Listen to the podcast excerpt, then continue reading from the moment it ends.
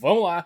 Muito bem, senhoras e senhores, hoje é dia 9 de dezembro de 2016 e hoje é sexta-feira e hoje, consequentemente, é menos uma sexta-feira na sua vida porque essa sexta-feira nunca mais vai acontecer de novo.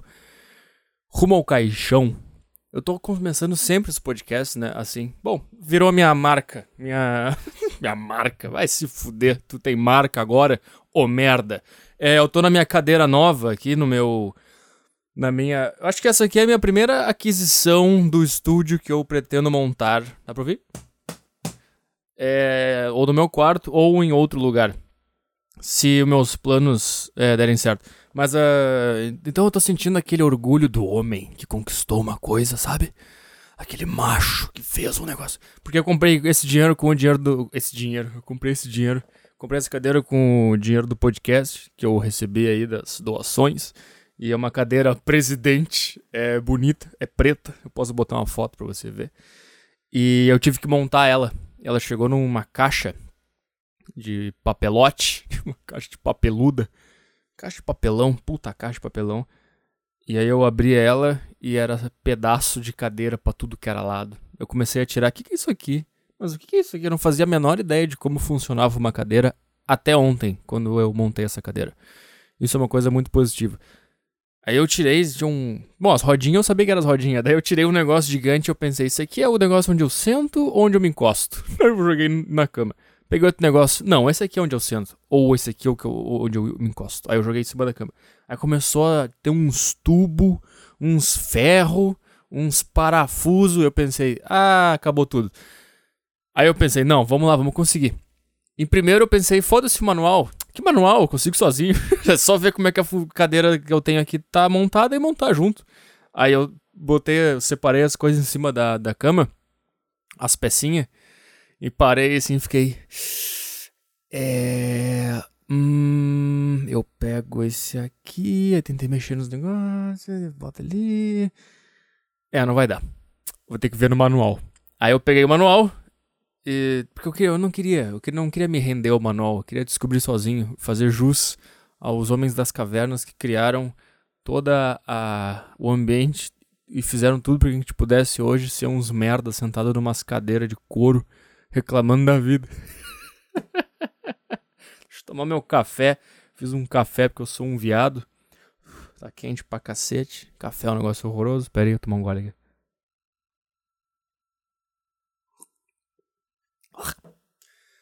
Eu fui acompanhando o manual, mas daí sempre dá aquele negócio. Eu montei um negócio, um encosto. O, enco o encosto não. Ah, o negócio onde tu apoia o braço, tu tem que encaixar ele no encosto e na parte onde tu senta. E eu encaixei primeiro na parte onde tu senta, aí ficou só o negócio onde tu senta e dois coisinhas de botar os braços, dá para entender? Aí eu, tá, agora vamos encaixar a, o encosto. Só que eu não consegui encaixar o encosto porque não tinha espaço. Eu, puta, vou ter que tirar essa merda. Aí o cara começa a ficar bravo. o cara começa a se irritar sozinho no quarto. Vou ter que tirar essa merda de novo. E botar depois de novo esse negócio.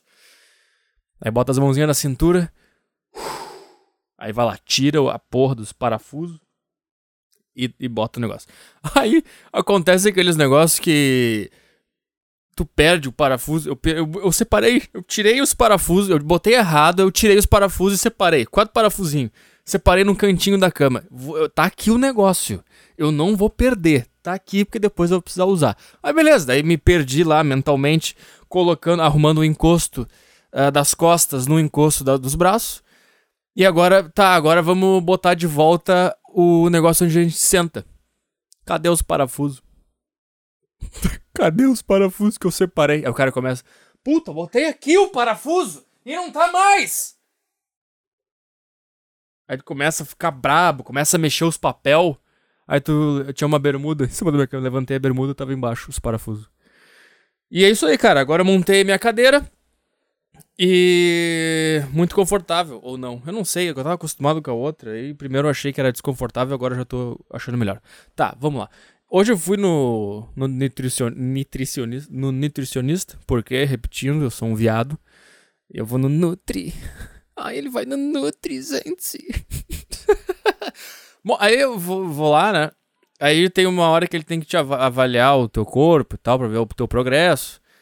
Aí tá, tirei a camisa, tirei o tênis, né? Fiquei de bermuda. Daí ele tava me fazendo as medidas ali do meu, da minha barriga, do meu braço. Aí ele tinha que fazer as medidas da minha perna. Aí ele perguntou assim: Tu tá de cueca? E eu falei: Eu tô de cueca. Então tira que é melhor. Tira a bermuda, no caso. Aí o cara já fica, ai, tá bom, então tá bom, tá. Aí, ai, ai, tirei todo viado a bermuda, aquele, aquele clima, aquele clima tentando simular um profissionalismo que não existe? Sabe, o profissionalismo é um conceito que a gente inventou. O que existe é o sexo, a natureza, o cara pelado, a piroca, a. Quantos centímetros tem o tecido da minha cueca? Não tem nenhum centímetro. A minha piroca a milímetros de estar exposta pro meu nutricionista. É isso. Peraí. Mas daí a gente tapa essa, essa realidade cruel da natureza com esses conceitos de não, só sou um nutricionista, só um profissionalismo. Ele aqui, ele aqui é só meu paciente. Essas coisas não existem pra natureza, querido. Teu, lá no fundo do teu cérebro vai ter uma coisa. E de fato aconteceu. Aí ele. É muito gay falar isso, mas eu vou ter que falar. Aí ele se agachou para medir minha panturrilha. E eu comecei a pensar, cara, imagina se esse cara. esse cara simplesmente olha pro. ele tava olhando para baixo, pra minha panturrilha. Eu pensei, cara, imagina se esse cara simplesmente inclina o pescoço dele para cima e dá um beijo no meu pau. É só ele fazer isso, cara. Não tem nada impedindo ele. eu tô aqui. Eu, come eu, comecei a pegar essa mania de falar as coisas rindo. Eu começo a falar assim. Eu tô aqui de cueca. É só o cara fazer isso, cara. Não tem nada. E aí tu começa a maquinar essa, essa cena na tua cabeça. Eu comecei, eu comecei a pensar, cara, será que eu deixaria? Ou eu ficaria puto? Eu não sei como é que eu ia reagir a isso. Eu não ia. Eu não ia fazer que nem mulher que se fosse como. Ah, o ginecologista me dopou pra me comer. Vai te fuder, cala a boca. Os caras beijassem a minha piroca. Hoje eu tava até agora lá com ele, casado, já, feliz da vida. Imagina, cara. Imagina se a tua vida for assim. Tu sai de casa pra ir no nutricionista. Porque tu quer ir na academia, porque tu quer ficar bonito pra alguém chupar o teu pau um dia. Aí tu vai no nutricionista e o cara começa a chupar teu pau do nada. Tá entendendo, cara? A vida das mulheres é uma maravilha. Vai no gineco, o cara dopa ela, come ela. Vai no, nas clínicas de botox, o, ela fica grog, o cara vai lá, chupa a buceta dela. E ela fica, ai, estupro. Vai te fuder. vai tomar no teu cu. Ô merda. Sabe que o cara tem que ficar explicando a cada segundo isso aqui é um podcast de comédia, que é uma piada. Ai, que chato. Cada podcast eu vou ter que conceitualizar o que, que é a arte.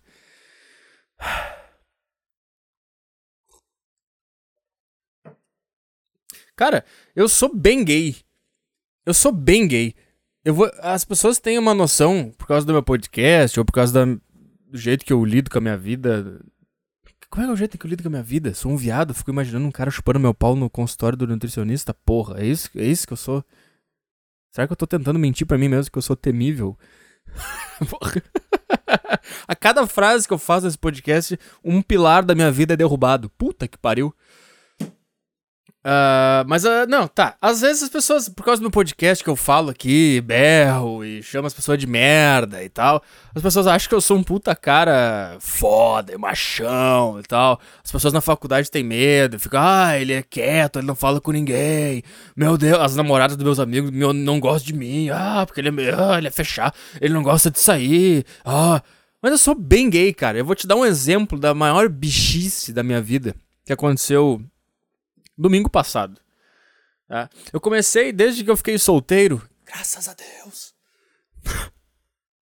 Nem pelo fato de estar solteiro, mas de ter me livrado de uma bomba. É... Eu comecei a correr domingo de manhã, porque isso é uma coisa que eu sempre tive o sonho de fazer. Uh, mas eu nunca tive. Eu não sei, eu nunca tive motivação, ou eu nunca tive. Eu acho que eu era muito jovem e tal.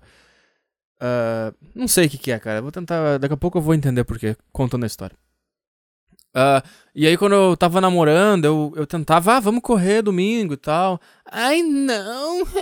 E às vezes que ia, que saía comigo para correr domingo, era sempre de tarde e não corria. Eu lembro uma vez, cara. É, vou ter que falar. Eu saí com a minha ex-namorada, a Gabriela, e aí eu, ah, vamos correr no parque e tal. Beleza, vamos. Aí a gente saiu lá, arrumadinho, com as roupas de, de corrida, a gente chegou no parque e eu, tá, vamos lá, vamos correr. Eu comecei a correr. E ela, ai não, eu não quero correr. Ah, puta que pariu! Puta que pariu! Bom, aí me livrei disso, aí o que, que eu tô fazendo? Domingo eu acordo às sete da manhã, eu tomo um café da manhã, eu tomo uma torrada, um iogurte, um café preto, e eu vou correr aqui em Porto Alegre, na frente do, do, do Rio Guaíba. Se você quiser ver a distância, você vai no Google Maps e escreve lá gasômetro Porto Alegre, tá? E bota lá é, barra shopping. Eu corro do gasômetro até o barra shopping. E quando eu vou com um amigo meu, eu vou normalmente eu vou com esse meu amigo, mas às vezes eu vou sozinho. Quando eu vou com esse meu amigo, a gente vai lá no barra shopping, a gente deixa o carro lá e a gente corre até a metade do caminho até o gasômetro e depois volta correndo. Cara, é uma das melhores coisas da vida correr. Ainda mais quando tu tem um lugar para correr legal, onde tu pode ver as coisas, onde tu sente a merda que é a humanidade, tu sente o planeta te engolindo, cara, é uma das melhores sensações do mundo. E tem outra coisa que é muito bom sobre correr. Correr é que nem voar. É. Eu tava num aniversário, é, quando foi? Acho que foi terça-feira, eu fui no aniversário de um amigo meu. E eu tava. Uh, era num bar. E eu fiquei. Eu tava lá fora, tava na rua, escorado numa Kombi. Essa é a minha fita. Tava sozinho, escorado numa Kombi. Sei lá, esperando. Eu fui porque o cara é meu amigo há muito tempo e tal. É. Ah, gosto dele, ele gosta de mim, é quase uma família. Então, ele sabe que eu sou antissocial, que eu não gosto dessas muvucas, mas quando é um negócio especial eu vou. Pra prestigiar o cara, pra mostrar que eu tô ali, né? Essas pequenas coisas são boas de se fazer na vida, peraí. Mas eu vou lá e vou do meu jeito. Eu fiquei escorado numa Kombi, uh, ali do lado de fora, no meio da rua, e daqui a pouco saiu um casal de amigos dele e começaram a conversar comigo, perguntando se eu. se, ele, se esse meu amigo corria mesmo comigo, porque é com esse cara que eu corro domingo de manhã. Tipo, fazendo brincadeira, ah, ele corre mesmo, ah, blá, blá, porque é, esse negócio, essa brincadeira. Eu falei, não, não, ele corre, ele aguenta bem e tal. Aí o cara falou, ah, não, é porque tu sei que corre, porque, sei lá, por causa do meu corpo e tal. Mas ele, ah, que legal. Blá, blá. Aí a namorada dele começou a falar: Ah, eu, eu não sei correr. Olha, se eu tiver que correr daqui até ali o outro lado da rua, eu não sei correr. Tipo, com um orgulho. Não, eu não sinto nem a vontade nessas pessoas de. Se eu não soubesse correr e eu falasse que eu não sei correr, eu ia falar assim, puta cara, eu não sei correr, cara. Com um negócio assim de, porra, eu queria saber correr.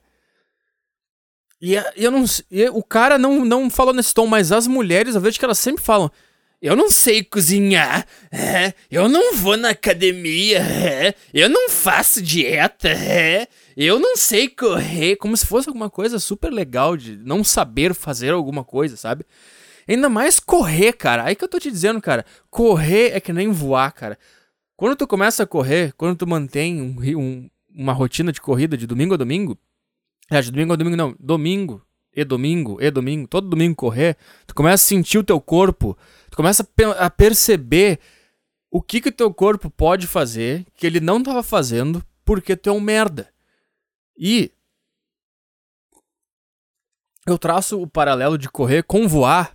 Sabe por quê? Eu fico imaginando, cara, se o ser humano pudesse voar.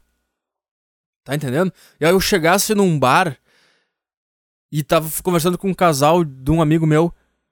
Um casal amigo de um amigo meu. E aí eu falei, não, eu não sei voar. Ah, se eu tiver que voar daqui até ali, eu não sei. Como assim, cara? O teu corpo tem a capacidade de voar. E tu não tá voando.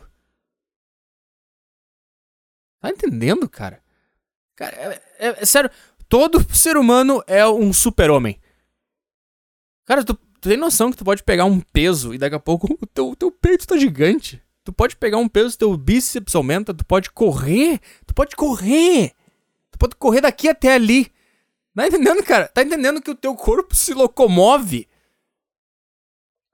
Sei lá, cara. É uma das melhores coisas. Mas o que, que isso tem a ver com você ser gay, Arthur? Tem a ver que eu comecei a manter essa rotina aí de acordar cedo para correr todo domingo, tá? Só que no último domingo tava chovendo aqui em Porto Alegre, aí eu acordei às 7, mandei mensagem pro cara, porra, tá chovendo. Aí ele falou: "É, deixa pra lá". E eu falei: "Deixa pra lá o caralho, eu vou na minha academia correr na esteira", né? Aí, cara, foi uma das mais bonitas sensações da história da minha vida e uma das tristezas mais reconfortantes que eu senti nos últimos dias. Nos últimos anos, pra te falar a verdade. Quando eu corro lá no, no, Beira, no Beira Rio, lá, você tem que ver no Google Maps pra você entender a distância e o visual que tem aquela porra. Se você quiser ver, você pode ver no meu Instagram. Às vezes eu faço umas historiazinhas lá. É, e tem uma foto nossa depois de uma corrida. Você pode ir lá ver. É, cara, correr na rua, em primeiro lugar, é uma coisa. É, eu não sei te explicar ainda, cara. Eu ainda não tô entendendo o que, que acontece no teu corpo. Tu começa a, a. Cara, meu corpo consegue fazer isso, cara. Eu nunca imaginei que eu conseguiria correr do gasômetro até o barra shopping. Sabe? Isso nunca. E uma, essa é uma das coisas que tem que aprender sozinho pela, pela tua própria cabeça, tá entendendo? Ninguém pode te ensinar isso como se ensina matemática, tá entendendo? A matemática, o professor vai lá e diz: olha aqui, ó, olha o que os números podem fazer, olha o que tu pode fazer com os números. Pá, agora, olha o que o teu corpo pode fazer contigo mesmo, olha a habilidade do teu corpo, isso aí, tu pode até, eu posso até te dizer agora, você tá me ouvindo, eu posso te dizer que o teu corpo tem condições, por mais que você ache que não, de correr uma distância é, é, que você não consegue nem calcular na sua cabeça qual é essa distância. Eu posso te dizer isso, mas não vai significar nada pro teu corpo. Entendeu? Só, só vai descobrir isso quando tu se descobrir. Quando tu tem um autoconhecimento do teu próprio corpo e, consequentemente, do teu próprio cérebro, aí tu vai entender o que, que eu tô te dizendo e qual é a sensação. E, e essa é uma das coisas, isso te faz te sentir vivo. Sabe por que, que eu sempre me senti morto? Porque as coisas que me mostravam eram coisas idiotas. Era, ah, era trabalho, ai, aí os estudos, ai, não sei o que, ai, as namoradas, e tu fica. É isso a vida? É isso a vida? Nunca ninguém me, most... me deu um espelho mental para olhar para dentro de mim mesmo. Por quê? Porque as pessoas também não têm esse espelho, então elas desconhecem que existe esse espelho mental. Então elas não olham para elas mesmas então elas não tem como te dizer para tu olhar para ti mesmo. Eu tô te dizendo, cara. Eu não sei se vocês vão fazer essa porra também, mas, cara, no wanks, sem masturbação e exercícios físicos, a tua vida se organiza em quatro meses. A tua vida se organiza. Faz isso. Começa hoje a parar de pornografia, parar de masturbação. Masturbação uma vez por mês sem pornografia. E e tenta colocar na tua rotina algum exercício. Não precisa ser hipertrofia, não precisa ser musculação. Algum exercício, rotina. Uma coisa que tu vai se engajar. E mais uma dica, tenta fazer isso de manhã. Cara, o resto do teu dia é espetacular quando tu faz isso. Eu não tô falando de ser felizão de ir pra balada, muito pelo contrário. Pra ter essa vida que eu tô te falando, tu tem que ser triste. Tu tem que ter poucos amigos. Tu tem que não se contentar com coisas pequenas, tipo ir no bar, tipo ir na festa, tipo comer gente. Se tu se contenta com essas coisas pequenas, isso não vai funcionar para ti. Agora, se tu precisa de algo mais, algo mais profundo, como a ligação do teu cérebro com o teu corpo, faz isso que eu tô te falando, faz um teste. Faz um teste e depois me manda um e-mail dizendo se a tua vida não se organizou. Não tô dizendo que tu vai virar bem sucedido, não tô dizendo que tu vai ganhar dinheiro, que tu vai arrumar o trabalho que tu quer. Mas tu vai ter uma sensação de que a tua vida não é mais aquela bagunça que ela era antes, tá? Bom, essa foi a minha. Cara, tristeza um bagulho maravilhoso. Maravilhoso. Então eu, tava, eu saí, tava chovendo em Porto Alegre, o céu tava cinza, as ruas estavam vazias porque era domingo de manhã. Outra coisa rapidinho. A primeira vez que eu fui correr domingo de manhã com esse meu amigo, quando a gente tava voltando da nossa corrida. Não, minto. Foi no dia da eleição, a gente acordou cedo, a gente votou e a gente tava indo lá pro, pro lugar onde a gente ia começar a correr. E no caminho a gente passou por uma rua que tem umas festas. E né, numa dessas ruas tinha um cara completamente embriagado uh, no meio da rua, cara. Um cara que nem você, um cara de classe média, classe alta, um jovem, cara, bem, bem vestido, uh, meio hipster, uh, camisa xadrez, all-star, calça jeans. O cara com um copo de cerveja no meio da rua, cara. O sol já tava raiando, tava Claro, só que esse cara tava virado da balada, não sei onde é que ele tava, no bar, o caralho. O cara tava virado no meio da rua, quase sendo atropelado pelos carros. Eu comecei a olhar para aquele cara e comecei a pensar, cara, esse cara não tem controle nenhum sobre o cérebro dele. Esse cara tá rendido pela vida. Esse cara se virou de quatro e deixou a vida comer o cu dele e foda-se. Eu fiquei que depois, cara, como é que esse cara consegue estar tá às oito da manhã, virado, embriagado no meio da rua? E sabe o que vai acontecer fim de semana que vem? O cara vai fazer de novo isso. Porque o cara é um escravo dos sentimentos dele. Eu lembro que eu pensei. Eu lembro que eu me senti muito superior nesse dia. Eu pensei, cara, eu tô indo. Eu, eu dormi cedo. Eu acordei cedo. Eu já votei. Eu já comi. Eu tô indo correr. Eu vou voltar para casa às 10 da manhã e esse cara vai estar tá vomitando no banheiro agarrado na privada, cara. Ah! Eu tive vontade de descer do carro e encher esse cara de soco na cara. Eu tava indo reto, aqui descendo a, a rua para chegar na academia, tava tudo cinza, poucos carros, tava aquela garoa, aquela chuvinha. E eu tava ouvindo uma banda cristã no Spotify. É Thousand Foot Crutch? Crutch? Cunt? Não sei. Thousand Foot. Thousand, você sabe escrever? Thousand Foot. Se você escrever no Google Thousand Foot, você vai ver que tem a Thousand Foot Crunch. Crunch. É uma banda canadense é meio new metal. É uma banda que eu conheço há muito tempo, cara. Uh, e é uma banda cristã tipo POD. Uh, ah, só que eles é uma música bem animada, bem agitada, é, tem aquelas aquelas aquelas agressividades do new metal, mas tem umas partes cantadas. Cara, recomendo você ouvir se você não tem um gosto específico por música. É uma banda legal de se ouvir, tem no Spotify lá. Se você quiser me seguir no Spotify, é Arthur Petri no Spotify. Tem minhas listinhas lá de merda. E aí, cara, eu tava ouvindo o CD dessa banda, eu tinha acabado de baixar o CD no Spotify dessa banda. É um CD que eu ainda não tinha escutado. E eu tava ouvindo da faixa 1, eu gosto de ouvir o álbum inteiro. E eu acordei lá e tomei meu café da manhã ouvindo a música e tal. E saí pra caminhar com essa, com essa banda, com, essa, com esse álbum. Só que no meio do caminho começou a tocar uma música que se chama So Far Gone. eu vou botar no final do podcast essa música. E ele começa a falar é, na música sobre como às vezes ele duvida que existe Deus, mas que ele sabe que Deus está do lado dele. Eu tô virando um puta de um cristão católico aí. Em 2017 vocês vão ter que me aguentar. E aí, é uma música calma, ao contrário do álbum que é mais agitado.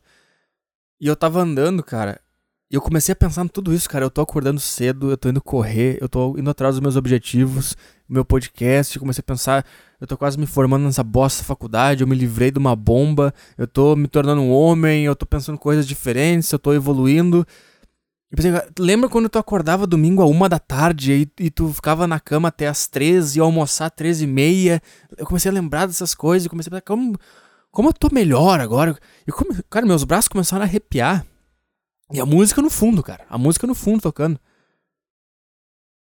E daqui a pouco, não só o braço arrepiou, mas eu comecei a sentir os pelos do meu rosto arrepiando. E, eu pensei, eu não vou aguentar, eu não vou chegar na academia. Eu não vou conseguir chegar na academia sem, sem desabar. E eu, eu não, eu não, não, aguenta, aguenta, segue. E aí eu passei um pouco da minha. Antes de chegar na academia, eu pensei, eu não vou aguentar, cara. Eu não vou aguentar. Aí eu tinha uma loja fechada, eu desviei o caminho e parei na frente da loja fechada. E a música tocando. Eu botei as mãos na minha cintura e eu pensei, eu não vou resistir. Eu vou chorar que nem uma criança no meio da rua, domingo de manhã, na chuva, no céu cinza, com a cidade vazia. Eu vou começar a chorar. E eu botei as mãos na cintura, eu olhei pro chão eu consegui resistir. Eu consegui resistir, mas calma. Aí eu olhei pra, pra cima e. Ai, vamos, Segue o teu caminho. E continuei indo pra academia. Entrei lá. Fui pro andar de cima, que é onde tem as esteiras. Correr na esteira é bem mais difícil que correr na, na, na vida real. Eu não consigo. Na vida real, na, na rua. Na, na rua eu consigo correr uma hora, uma hora e meia, tranquilo. Na esteira chega 20 minutos eu já tô, puta que saco, puta que saco. Porque, em primeiro lugar, não sai do lugar, não tem estímulo visual pro teu corpo continuar fazendo aquilo. E a esteira não é chão, entendeu? Quando tu tá correndo na esteira, tu tá combatendo o chão que tá se movendo. É como se o mundo tivesse girando e tu tá no mesmo ponto, tu tá resistindo ao mundo girando, entendeu? E, então é muito mais difícil correr na esteira, é muito mais chato e é muito pior do que correr na rua. Eu recomendo correr na rua. Se não tem como, vai pra esteira. Só que chegou lá pelos 20 minutos da minha corrida, ouvindo essa banda ainda. E eu pensei, eu não vou aguentar, cara. Isso aqui tá. Eu não, não tô mais aguentando 20 minutos. E eu não. Eu comecei a sentir a música desses caras e as letras. Não, continua, continua. E, cara, eu consegui ficar até os 35 minutos correndo forte, todo suado. E depois que eu terminei, eu ainda tava ouvindo esse CD dessa banda, eu botei pra tocar de novo. E começou a tocar a música de novo, a So Far Gone. E lá em cima na academia tem a, tem a sala de. Tem um puta, uma puta sala com várias esteiras. E dentro dessa sala tem outra sala de vidro que é da ginástica, pra tu fazer abdominal e tal. Tava vazia a academia, né? Domingo de manhã. Isso é outra coisa maravilhosa. Domingo de manhã, cara a academia vazia, só tem eu e uns velhos. Cara, que vida maravilhosa, cara. Que vida maravilhosa. Eu e os velhos. Essa, essa é a minha vida. Eu até tava vendo uma publicação, acho que foi no Instagram que eu vi. E era um negócio assim, os, os três, os, as três coisas que eu mais odiava na vida viraram a, meus objetivos de vida. Que quando te, as coisas que eu mais odiava quando criança viraram os meus objetivos de vida, que é comer direito, dormir cedo e acordar cedo. Sabe por que eu gosto do velho? Eu não gosto do velho, eu não gosto de ver o velho porque eu penso, eu vou ser assim. Mas o que eu gosto do velho indo na academia? Porque eu penso assim, esse cara, provavelmente ele era o cara que tava lá na rua, que eu passei por ele, embriagado às sete da manhã, oito da manhã, quase sendo atropelado. Só que, e aí ele chegou na velhice e pensou, puta, eu fiz cagada, eu caguei toda a minha vida. Puta que pariu. E agora o cara tá tendo que correr atrás do, do relógio. Que nem mulher. Mulher fica até os 30 aí nessas de balada, de dar buceta, chupar piroca e não sei o quê. Chega nos 30, ninguém mais quer comer elas. Eu, Puta que pariu, eu fiz cagada. Agora eu vou ter que correr atrás. Bom, eu terminei minha corrida todo suado, entrei nessa salinha de ginástica, me sentei lá no cantinho, sabe quando o aluno. Isso acontecia antigamente, o aluno era tomava uma advertência na, na escola, botava o um chapeuzinho de burro, ele ia lá pro cantinho da, da sala sentar. Eu sentei no cantinho da sala e desabei no choro. Desabei no choro no meio da academia. Lavei minha alma. A melhor coisa que eu já fiz na minha vida foi correr, destruir meu corpo, perceber como é que ele funciona. E por eu perceber como é que ele funciona, eu pensei, cara, percebe como o choro vem percebe por que que ele vem, percebe a origem do choro, percebe, cara, ficou maravilhoso. Eu recomendo você parar de se masturbar, começar a se exercitar fisicamente, aprender a cozinhar, comer direito e chorar. Essas cinco regrinhas você organiza a sua vida. Em 2017, você organiza a sua vida em 2017 fazendo isso. E o choro, ele é o quinto elemento, mas ele é, ele é o elemento conclusivo dos quatro primeiros elementos. Se você fizer os primeiros quatro elementos, você vai chorar. Se você tem a mesma mentalidade que a minha, que eu acho que você tem porque você me ouve, e eu sei que quem me ouve é porque gosta, não tem, ah, vou ouvir aqui o Arthur Petri pra passar o tempo. Não. Ou o cara vomita me ouvindo, ou o cara é, comemora dando soquinhos no ar me ouvindo. Não tem, ah, vou vir aqui só pra passar o tempo. Será que eu tô me achando? Ame-o ou deixe-o. Foda-se, eu sou um idiota mesmo. Desabei nas lágrimas. É. Será que é isso? Eu fui na faculdade é, depois de todo o rolo, cara. Eu vou te dizer, eu passei na faculdade. Depois do rolo, não lembro nada da regatinha de bater mulher, que todo mundo me xingou, o caralho. Cheguei na faculdade para fazer minha prova de recuperação. Primeiro grupinho de meninas que tinha lá, elas começaram a me olhar de longe já. Eu tava chegando de longe, eu já vi que elas começaram a me olhar e cochichar. Passei por elas, todas me olhando passei reto, caguei, para não fizeram porra nenhuma. Aí eu fui pro laboratório de informática da faculdade. e tava lá um dos caras que me xingou pra caralho no Facebook dele, que fez um escarcel, não sei o quê, nem olhou na minha cara, nem, nem olhou na minha cara na, na rede social, vou processar. Ai, porque ele é um fascista, covarde, mach... Tava, eu tava atrás do cara, o cara não olhou pra mim. E depois passei por uma outra feminista que dá vontade de comer pá, cara. Essa é diferença de homem e mulher, cara. Eu posso comer uma mulher que eu odeio, uma mulher não pode dar para um cara que ela odeia. Eu comeria uma feminista, uma feminista não daria para mim. Entendeu? Por quê? Porque a mulher não gosta de sexo tanto quanto o homem. A mulher gosta mais dela mesma do que do sexo. Por isso que ela escolhe o cara. Por isso que o cara tem que conquistar ela. Porra. Hum. Aí eu passei por essa, cara, essa, essa aí é o que eu vou dar uma nota, eu já dei nota pra ela aqui, nota 7.5, se ela se arrumar, 8.5, uh, ah, bem gostosa, e tava passando por ela, e eu, eu, quando eu vi ela de longe, eu pensei, tá lá, ó, essa aqui, ela fez uns três posts no Facebook dela, dizendo, vamos, vamos, como é que, é ela escreveu? Vamos, vamos expor o macho, o estudante de jornalismo da PUC, que acha que a gente tá brincando, que faz brincadeira misógina e bababá. Eu vi ela lá longe, eu vi que ela me viu, e a gente ia cruzar no caminho. Eu pensei, vamos ver então, né? Se vai expor, se acha que eu tô brincando, vamos ver o que vai fazer. Eu tava de óculos escuro, passei olhando para ela, para ver se ela ia fazer alguma coisa, e ela não fez nada. A única coisa que ela fez foi me, me olhar de. de cima para baixo ou de baixo para cima? Ela me olhou de, de, de, cima, de baixo para cima. Olhou dos meus pés até a minha cabeça. E passou me encarando por uns dois segundos e não fez porra nenhuma. Vamos se fuder. Esses caras são todos uns frescos do cacete.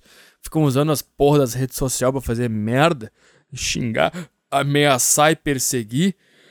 Tô lá, cara. Me puxa num canto e conversa.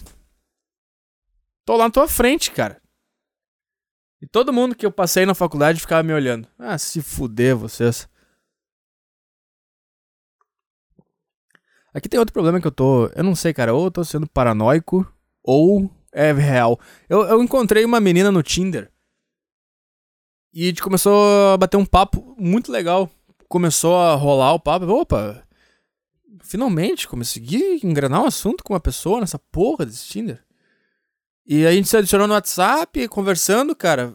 Uma semana conversando, conversando por áudio, falando sobre a vida, sobre o futuro e bababá, sobre a faculdade. Inclusive falamos de religião, ela disse que era, ela, ela é católica, e eu falei, pô, tô me tornando, tô. tô. Como é que é? Tô resetando minha mente. Eu falei, eu, eu era um ateuzinho revoltado, idiota pra caralho. Comecei, e agora. Aí mandei uns vídeos pra ela que me abriram a cabeça e tal. Começou a ter um papo legal. E aí, cara, daqui a pouco a pessoa parou de me responder, do nada. E aí, o que, que eu tô dizendo? Eu acho que ela descobriu eu e meu podcast, foi pesquisar meu nome na internet, não sei. E deve ter visto essas coisas e ficou puta da cara. ela parou de responder. Aí eu mandei, ô, oh, aconteceu alguma coisa? Tu não tá mais falando e tal. Ah, como assim? Aí eu, porra, eu, não se faz, não se faz, não se faz. Diz que tá acontecendo, caceta. Aí eu mandei um áudio. Porra, não, não falei porra, eu falei, ah, eu percebi que tu não tá mais falando, aconteceu, eu fiz alguma coisa. Eu, perguntei, eu perguntei assim. Eu falei, não, eu não perguntei se eu fiz alguma coisa. Eu falei assim, ó, eu sei que esses negócios de encontro de internet, a, a, a mulher fica meio com medo, pode ser um filho da puta, não sei o quê. Aí ela mandou, ah, é que eu tenho medo. Aí eu falei, beleza, bloqueei, excluí das redes sociais, vai se fuder. Mas eu fico mal, eu fico pensando, talvez ela tenha me descoberto na internet, não entendeu nada e tá, sabe? Por causa da. Ou alguma amiga feminista dela falou: Ah, esse cara aí que tá combinando de sair, olha aqui, ó, regatinha de bater mulher, gordas são feias. Que merda. Entretanto, o mar de bucetas que esse podcast um dia vai me trazer, não vale a pena perder algumas hoje. uh... Ah, sim, cara, mas quando eu tava indo pro, pra faculdade, da primeira vez que eu tive que ir pra faculdade pra fazer essa prova depois de todo o rolo, eu não vou te mentir, cara, eu entrei no carro. É isso que eu tô dizendo, eu sou um viado. Eu sou um viado, eu choro ouvindo música cristã, eu choro depois de correr, eu choro ouvindo música, eu choro vendo filme, eu choro vendo seriado, eu choro, eu sou um viado. Eu, cara, eu choro vendo piada. Às vezes eu vejo, eu tô vendo alguma, algum show do Bill Burr, e às vezes ele atinge um nível de genialidade, genialidade tão grande. E o negócio da genialidade não é só ser genial. Pode, pode ter um monte de gente genial no mundo aí, só que tu conseguir tirar do teu cérebro essa genialidade e, e transformar num, numa coisa concreta que tu consegue enxergar, isso é o mais difícil da genialidade. E quando eu vejo um, um, eu não lembro qual é a piada do Bill Burr em especial que eu vejo e eu choro. Não porque é uma coisa triste, mas eu choro porque eu penso, olha, é aquele negócio, cara, da mesma coisa que correr, cara. É a mesma coisa que correr, a mesma coisa que se tu pudesse voar. Olha o que o corpo desse cara foi capaz de fazer. Caralho! Eu não lembro qual é a piada agora. Eu lembro que tinha uma, uma do Doug Stanhope, que eu não lembro qual é a piada também dele. Que sempre que eu escuto eu começo a analisar o, a, a, construção do raciocínio e a risada das pessoas, eu me arrepio todo, eu começo a chorar porque eu penso isso, isso é mágico. Isso é Deus. isso é Deus, cara. Isso não tem outra explicação, cara. Um cara conseguiu organizar um arquivo mental na cabeça dele. E, e conseguir. É, o cara, quando o cara faz. O stand-up com, stand comedy, pelo menos, ou a coisa que tu mexe com a fala, tu basicamente tu abre um telão na frente do cara. E tu começa a preencher aquele telão só falando. Então tu tem que fazer aquele telão. Que você tá tendo agora esse telão quando você me ouve, eu abro um telão mental em você e eu vou falando e você vai. Esse filme vai passando na tua cabeça. Eu vou construindo um telão, cara. E quando eu vejo que deu certo o telão que esse cara fez, só com as palavras, ô oh, merda! Isso para mim é mágico. Isso é um negócio excepcional. E se você não acredita em Deus, isso é a natureza. Se você não acredita na natureza, isso é Darwin. Se você acredita em qualquer coisa, isso é muito legal. Isso é muito legal. O que mais que eu tenho na minha, na minha lista aqui? Ah, cara, eu tive um orgasmo dormindo. Eu tive um orgasmo dormindo. Só que foi na madrugada em que o Grêmio foi campeão na Copa do Brasil 2016, agora nessa quarta-feira, dia 7. Dia 7 pro dia 8. E eu. Bom, eu, eu, eu, eu tive a prova essa de recuperação da faculdade. E eu saí de lá tarde pra caralho. Eu não vi o primeiro tempo e eu peguei a metade do segundo tempo. O que, que eu fiz, cara? Aqui perto da minha casa tem a Avenida Goethe. A Avenida Goethe, ela é a marca aqui do, de Porto Alegre. Quando o time ganha ou tem a final de alguma competição, as duas torcidas, ou a do Grêmio ou a do Inter, né, dependendo de quem tá na final, vai para essa avenida comemorar. Hum. Eu esqueci de pegar água. Vamos passar sede até o final. Então, cara, foi uma coisa que a minha infância. Foi uma coisa muito presente da minha infância, isso. Porque eu sempre fui ligado ao Grêmio, ao futebol, desde criança, desde, desde que eu me conheço por gente, que a minha família é gremista e tal. Meu tio me levava no estádio, me dava camiseta. Então eu sempre fui gremista, desde criança. Só que ser gremista, para mim, não é só, ah, é o Grêmio, caralho. É uma coisa, para mim, hoje, ser gremista significa a minha infância para você entender o que tá acontecendo. E eu quis ir na, na Gate, nessa avenida, assistir o jogo num bar para sentir isso de novo. para lembrar da minha infância. para entender o meu cérebro. para entender o que é a infância. Por que, que o meu cérebro lembra da minha infância com essa sensação nostálgica e com saudade e com tristeza? Por que, que isso acontece? Por que, a gente não passa da infância e segue a vida sem lembrar da infância? Que a gente, pô, lembra da, da minha infância. Por que, que essa fase de infância é tão importante pro ser humano, sabe? Todas as coisas vai passando na minha cabeça. Quando eu vi que o Grêmio foi pra final, claro, eu fiquei, ah, legal, o Grêmio foi pra final. No fundo, no fundo, no fundo eu sou gremista. Mas não era. Eu fiquei feliz porque eu ia viver uma coisa que eu vivi na minha infância de novo. Então eu cheguei em casa, jantei e fui lá pra essa avenida. Eu assisti o jogo num bar que eu assistia quando eu era criança, com o meu primo, que eu ia com ele assistir os jogos do Grêmio quando a gente era criança. Hoje o cara é casado, tem dois filhos, uh, mora com a mulher e tal. Uh, então eu cheguei lá, o cara tava lá, a gente viu junto. Sabe, cara, essa, essa, esse experimento social, que essas oportunidades que parecem ser básicas e estão ignorantes, elas te trazem. E aí. Tá legal esse podcast, cara. Me deu um. Deu um me desceu um espírito agora. E pensou, cara, o que, tu tá fazendo, cara? Que merda esse podcast. Olha a história que ele tá falando. Tá legal isso aqui, cara. Eu não vou de chorar agora. Pensando como eu sou um desastre como um comunicador. Cada podcast que eu faço é uma enorme tortura, cara. É enorme tortura, você não faz ideia. Da pressão mental que é essa porra. E. Vamos lá, onde é que eu tô? Ah, sim. Porque, por que isso tem a ver com ter, com, com ter tido um orgasmo dormindo? Porque, cara. Aí tá, eu vi lá o jogo, o Grêmio ganhou, o Grêmio foi campeão, eu participei da comemoração. Eu não participei comemorando com os bracinhos pra cima. Ê! Eu me botei como um observador daquilo, uh, tentando entender como é que o meu cérebro interpretava aquele momento e tal. Passei. Eu, a avenida tava cheia de gremista e todas aquelas coisas começou a me trazer memória da, da minha infância e tal. Eu quase chorei várias vezes, mas eu me segurei. Bom, eu voltei para casa pela uma da manhã, deitei, é, li um pouco do livro que eu tô lendo e dormi. Aí eu acordei pelas cinco da manhã, cara, sentindo o prazer do orgasmo, só que sem saber se eu tava imaginando que eu tava tendo um orgasmo num sonho, porque eu não tava sonhando com nada. Eu não tava sonhando com mulher, eu não tava sonhando com sexo, eu não tava sonhando com homem, eu não tava sonhando com meu nutricionista, chupando meu pau. eu não tava sonhando com nada disso. a minha cabeça tava vazia, não tinha nada na minha cabeça. Se eu tivesse tendo um sonho pornográfico, eu ia me lembrar do meu sonho pornográfico. Ainda mais se eu chegasse num orgasmo por causa desse sonho. Será? Eu acordei às 5 da manhã só que quando tu. Eu não sei, cara, é que o orgasmo é uma sensação tão poderosa, né? Que mexe com todo o teu corpo. Só que como eu tava no sono profundo, o meu corpo não soube interpretar aquele orgasmo físico e real. Então eu comecei a ter o orgasmo durante o meu sono.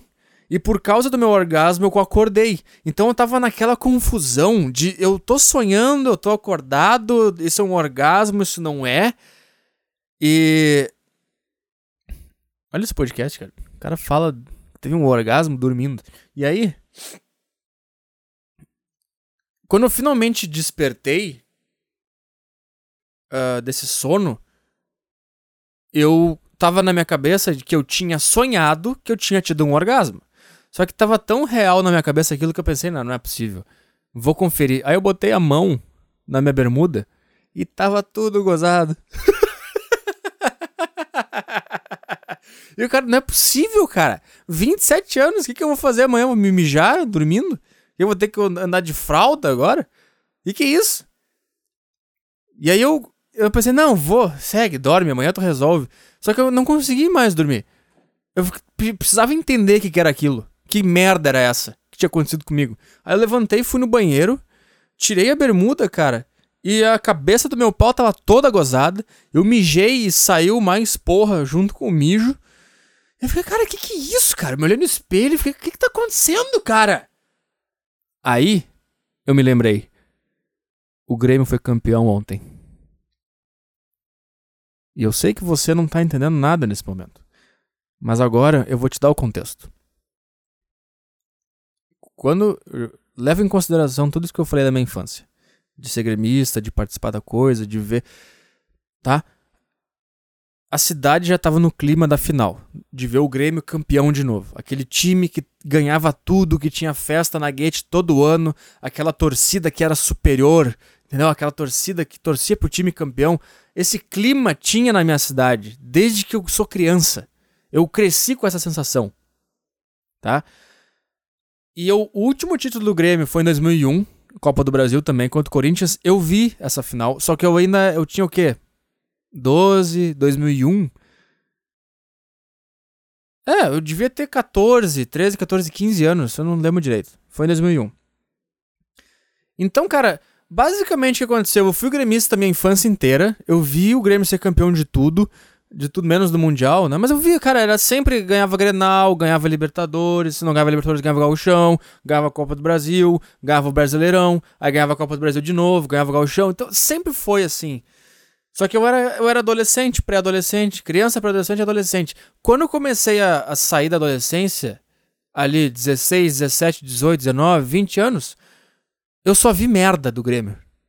Então, basicamente, quando eu me, me, entendi por gente, o Grêmio nunca mais ganhou nada. Eu perdi essa referência da minha infância do nada. O Grêmio eh, começou a perder tudo, começou a tomar goleada no Grenal. E, cara, esse negócio do Grenal, depois eu vou falar, que era uma, é uma, um negócio muito interessante. Uh, caiu pra segunda divisão, foi humilhado, tomou goleada. Vi, além disso, o Inter foi campeão de tudo, cara. Tudo que tu pode imaginar que os caras participaram, os caras foram campeão. E, então isso é uma, uma coisa. Basicamente o que acontece é que a tua infância é esmagada. Pelo menos a minha. Né, a minha, isso é, faz parte da minha. Ela foi esmagada na minha. Quando eu saí da, da adolescência, entrei na juventude e me encaminhei pro, pra minha vida adulta. Isso foi esmagado, cara. É como se tivesse chegado um cara com um martelo e destruiu metade da minha vida para trás. E acabou com aquela minha referência, acabou com aquele meu conceito de vida, acabou com aquele negócio. E isso tava isso voltou. Então eu tava muito na onda dessa final, eu tava muito. Eu tava querendo ver. Então eu fiz a minha prova lá, uh, eu sentindo. Eu fui até a universidade, clima da cidade, bandeira do Grêmio por tudo. Coisa que eu não tinha, tinha mais visto, cara. Coisas que remetem à minha infância, entendeu? Carro com bandeira do Grêmio, pessoas na rua com a camisa do Grêmio. Uh, Cara, eu espero que vocês estejam entendendo que eu não estou falando de futebol aqui. Pelo amor, eu já tô vendo os caras falando de futebol. Cara, você não consegue perceber nada mais além das, das, das, das aparências das coisas, caralho. E todo aquele movimento, eu cheguei na universidade, na universidade as pessoas estavam de camisa do Grêmio, eu tava com a camisa do Grêmio de novo, eu nunca tinha mais usado uma camisa do Grêmio desde 2009, eu nunca mais tinha botado uma camisa do Grêmio. Eu botei a camisa do Grêmio e eu saí de lá, e eu vim voando para casa e no caminho né, já tava rolando o jogo, então tava aquela cidade silenciosa, com aquela atenção, os colorados percebendo que agora a infância deles estava sendo destruída, porque eles vão cair para segunda divisão. Eles estão tendo a sua infância martelada no momento. E o Grêmio tá recuperando a sua infância e martelando a infância do outro. E, cara, será que eu devia estudar psicologia? Pra, ou eu não tô fazendo o menor sentido agora aqui. Eu sei que tem uns caras que estudam psicologia, que me mandam uns e-mails às vezes falando. Isso faz algum sentido psicologicamente? Tem algum estudo que relaciona essas merda, cara? Ou eu tô. Eu sou um completo ignorante, um animal. Caralho. Aí, cara, é. Cheguei em casa, jantei. Eu comecei... Aí eu saí de casa pra ir até esse bar onde eu via os jogos, as finais do Grêmio quando eu era criança. Esse bar ainda existe. Uh, então eu comecei. Eu, eu tenho que caminhar um pouco da minha casa até, até o bar. Eu fui a pé, ouvindo o jogo no rádio. Então eu tava descendo a rua e aquele clima, aquela cidade silenciosa, mas barulhenta ao mesmo tempo, cara. Tu consegue entender? Não é um barulho geral como tem normalmente na cidade. A cidade tá silenciosa, mas tem um foco de barulho enorme que parece estar dentro de cada pessoa, então ela se concentra num lugar da cidade que seria na avenida ou dentro de cada casa, de cada gremista e cada colorado. Tá entendendo, cara? Então tu tinha a, o, o silêncio do medo das pessoas, tanto do gremista de perder aquela merda, e tanto do colorado de ver o Grêmio ser campeão depois de 15 anos e não ter mais o que falar. Tu tem esse silêncio do medo e ao mesmo tempo tu tem o barulho da esperança nesse, nesse contexto. Então eu tava andando na rua, ouvindo o jogo no rádio, lembrando de, da minha infância, que o Grêmio era campeão o tempo inteiro.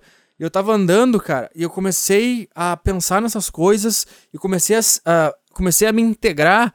Eu não era, eu, eu comecei a sair da minha individualidade e comecei a me inserir no espaço, cara. Isso é muito louco. E de novo, cara, meus braços começaram a arrepiar. Minha nuca começou a arrepiar. Parecia que eu nunca ia chegar no bar, cara. Era uma caminhada. Parecia que eu tava caminhando na nuvem. Parecia que eu tava caminhando na lua. Um negócio. Um negócio leve. Um negócio. Leve e. e, e, e... Ah, eu não consigo explicar. E eu lembro que no meio desse caminho, cara, várias vezes Porque também tem o negócio do rádio. O rádio é uma coisa que também fez parte da minha infância. Eu ouvia jogo no rádio, eu ouvia debate político no rádio. Eu sempre escutei. Rádio sempre foi o, o, o veículo que me deu noção do mundo desde que eu sou criança. Eu ouvia o cara falando uh, o que estava acontecendo no jogo, qual era a emoção que estava no estádio, como que o cara cruzou a bola, como que o cara cabeceou. Era, o, era, o rádio foi quase que um pai para mim, de me de mexer na minha imaginação, de fazer eu criar coisas, de fazer eu imaginar situações, de fazer eu criar realidades na minha cabeça. Então tinha mais esse elemento, eu tava ouvindo aquela voz do cara narrando os lances. E, cara, teve uma hora que eu tava caminhando até o, até o bar e eu pensei, eu não vou aguentar. Que nem o negócio da academia. Eu não vou aguentar, cara. Eu preciso desabar, eu preciso chorar aqui no meio dessa rua. Eu preciso. É, eu preciso, cara. E aí eu. Só que, claro, eu resisto a essa porra. Sempre que vem eu resisto a chorar, não sei porquê. E eu tava indo, e eu resistindo, não chora, não chora, meus braços começaram a arrepiar, minha nuca começou a arrepiar, meu, eu sentia o meu couro cabeludo arrepiando, eu, não, para, para, chega, segue reto. E fui, fui nesse debate comigo mesmo. Só que chegou uma hora que a emoção foi mais forte, a minha personalidade sucumbiu à natureza. Sucumbiu, quase sucumbiu, porque eu não cheguei a chorar. Que eu parei de novo no meio da rua, que nem negócio da academia, eu botei as mãos na cintura, olhei pro chão e eu pensei, agora vai, agora deixa. Só que ao mesmo que eu pensei, agora vai, agora deixa, eu também queria, eu não queria chorar, eu queria segurar aquela merda. Não sei porquê, cara. Não sei, deve ser porque eu sou homem, eu, eu senti que eu sou um viado. Que eu acho que se eu chorar, automaticamente eu vou ter que chupar uma rola depois. e aí eu olhei pro chão, eu comecei. Não, não. Calma, calma.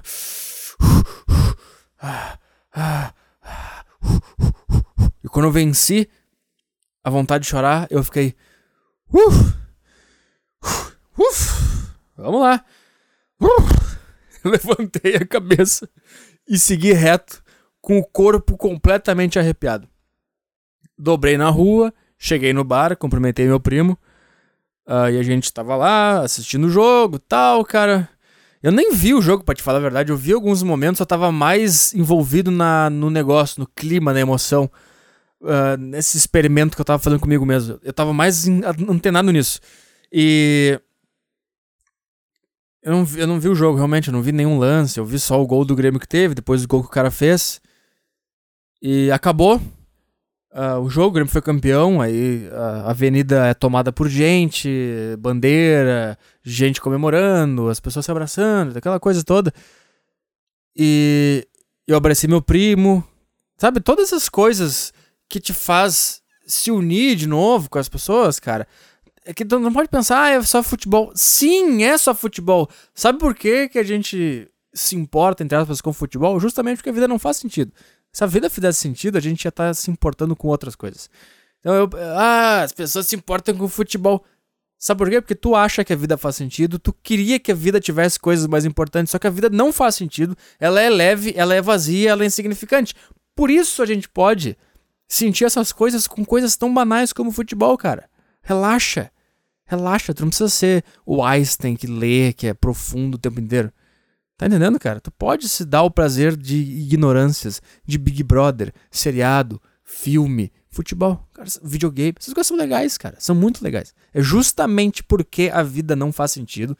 É justamente por eu ser um nihilista que eu consigo assistir futebol, que eu consigo acompanhar futebol. Por isso que eu consigo sentir essas coisas que eu senti, por isso que eu consigo pensar nessas coisas. Porque a vida não faz sentido. Tu acha que se a vida fizesse sentido, eu tava aqui falando da minha infância, de gozar na, nas calças dormindo, de futebol. Tu acha que eu estaria falando isso se a vida fizesse sentido, cara? Eu estaria na rua agora, preocupadíssimo porque ela faz sentido, tentando fazer alguma coisa porque ela faz sentido. Vamos lá. Aí, outro ponto. Tinha muita mulher gostosa na rua, shortinhos socados no cu. E aqui tem outra, outra coisa que eu percebi, cara que as mulheres arruinaram tudo. elas conseguiram arruinar tudo que elas entraram, cara. Porque, cara, eu percebi assim, cara. Teve uma hora que o Grêmio fez um gol, só que foi impedido. O cara fez o gol, mas a, bandeirinha levantou a bandeira e foi anulado. Quando ele fez o gol, as pessoas comemoraram e aí viram que estava anulado o gol e as pessoas pararam. As únicas pessoas que continuaram comemorando o gol do Grêmio impedido foram mulheres. Eu tava lá no bar, eu fiquei do lado de fora do bar em pé, porque o bar tava lotado, mas tinha uma, um, é, tipo, tipo uma sacada nesse bar onde tu fica na calçada olhando a TV. E eu comecei a perceber, os caras estavam assim, puta, que merda! E as mulheres estavam se abraçando, é, gol do Grêmio, é! Eu pensei, mas cara, vocês não estão aqui porque vocês gostam de futebol, vocês estão aqui porque vocês querem simular um comportamento masculino, porque vocês acham que a vida do homem é muito legal. E é aquela velha história, cara, elas não olharam para ela. Porque o que, que é o futebol pro homem, cara? O futebol pro homem é provar que ele é superior, agonia, ódio, rivalidade, conquista. Então, pro, pro homem, o futebol é um negócio assim, ó, cara. É, pode ver quando um. Isso é outra coisa. Quando o Grêmio fez o gol, de fato, os homens comemoram, eles fecham o punho e fazem aquele. Uh, sabe? Botam o braço assim a, até o peito, assim. O punho, o punho fechado, cerrado, sabe? Sabe aquele gol do Dunga de pênalti na Copa do Mundo de 98, eu acho? Que ele faz o gol, ele comemora com o punho fechado. O que, que isso significa, cara? Significa. Uh, yeah! Tá saindo um negócio de dentro de ti, mas que não pode sair. Por isso que tu fecha a mão para simbolizar um negócio que tá preso dentro de ti e o teu. É tipo um soco, cara. É um negócio que vem de dentro de ti, que tá é, a, a, atrelado ao teu DNA de homem, que tá te incomodando há tanto tempo ali. E quando sai um gol, tu faz. Uh! As mulheres comemorando o gol é. Ah, uh! Com as mãos para cima, mexendo as mãos, ah! se abraçando. Uh, gol do Grêmio! Ah! Porque para elas não é sério, não é um negócio uh, verídico, não é, não é sincero. Por isso que elas não, não jogam futebol, por isso que a Marta ganha menos, por isso que nem as mulheres assistem futebol feminino, porque até a mulher percebe que não tem veracidade naquele negócio, cara, naquele futebol feminino não tem veracidade, não tem senso de conquista, não tem ódio, não tem o punho fechado. Uh! Isso é uma coisa masculina, cara, e as mulheres gostam disso. Eu até acredito que na década de 90 as mulheres acompanhavam futebol por admirar o homem. A mulher antiga, ela admirava a masculinidade, ela admirava o homem, ela gostava de ver o homem comemorando o futebol, ela gostava de ver o homem com o punho fechado. Ela não queria rivalizar com o homem, ela não queria fazer aquilo ali. Ela olhava pro homem comemorando com o punho fechado e pensava: Isso é um homem, eu gosto dele, eu quero servir ele, eu quero viver com ele, eu quero ser amada por ele, eu quero amar ele, eu não quero ser ele. E o que aconteceu em 2016 são mulheres simulando essa porra desse comportamento masculino, só que elas não conseguem simular porque não é de verdade. Então, quando saiu esse gol impedido, elas ficaram se abraçando. É, é, e os caras comemoraram. Uh, e depois pararam e perceberam. Sabe por que, que elas continuaram comemorando, mesmo o gol tendo sido impedido? É aquela coisa. Esse, a, a, a, essa cultura que a gente tá vivendo de ah, tudo é racismo, tudo é homofobia, essa cultura da não existe homem e mulher, papel de gênero é uma mentira, então a mulher pode ser homem, não existe comportamento masculino, não existe comportamento feminino. Isso é uma mentira gigante, que as pessoas aprendem nas universidades, lê lá uma teoria furada de um, de um professor de universidade. Ah, mas tá aqui a pesquisa da universidade, não sei. Universidade igual a merda. Universidade não serve pra nada. Universidade é só para você criar termos científicos, entre aspas, para você acreditar na baboseira que eles estão te passando porque eles querem que tu seja uma massa de manobra. Então eles inventam umas teorias, uns nomes difíceis para você acreditar que realmente não existe papel de gênero. E aí você vai lá e fica, ah, tá aqui a pesquisa que eu, que eu, que eu fiz na minha universidade. Aonde tu fez? Na minha universidade. Então cala tua boca. Cala tua boca. O que, que eu tô falando? Então essas pessoas elas criaram essa realidade paralela onde tudo é homofobia, onde tudo é racismo, onde tudo é misoginia, onde não existe papel de gênero, onde tudo é relativo.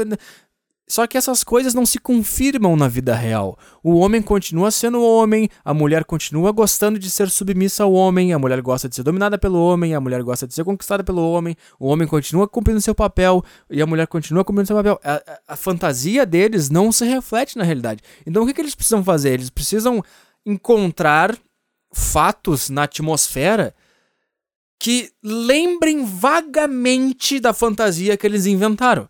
Então o que aconteceu? Pra te dar o um exemplo da minha lá, da, da, minha, do meu rolo que deu comigo lá, da regatinha de bater mulher. A fantasia desses caras, dessas pessoas, é que existe uma guerra contra as mulheres, que existe misoginia, que as pessoas odeiam mulheres, que as mulheres morrem todos os dias porque elas são mulheres, porque elas apanham todos os dias porque elas são mulheres. Eles criaram essa fantasia E eles não enxergam isso no seu dia a dia. Não acontece isso. Elas, elas são protegidas, a polícia dá mais atenção para o que aconteceu com a mulher do que para acontecer com o homem. O cara é, é, oferece a vaga na, no ônibus, ela tem preferência para sentar, o cara é cavalheiro, o cara, o garçom vem e, e ajeita lá na cadeira, e, e, o cara tira o casaco dela. Tem, continua, tudo isso continua no ar. Não existe essa. O racismo. Não, o negro tá lá com o cara assistindo o jogo do Grêmio Tá tudo, tá tudo bem, a homofobia. Não, não existe homofobia. Quantos, quantos gays morrem por ano? 200. Metade são mortos por gays. Não existe homofobia. Tá todo mundo em paz, tá todo mundo bem. Só que eles precisam. Então eles pegam lá um cara que deu uma lampadada num gay na Paulista. Tá aí a homofobia que eu tava te falando, hein? Tá aí, ó. Tá vendo a minha fantasia? Não é fantasia, é de verdade.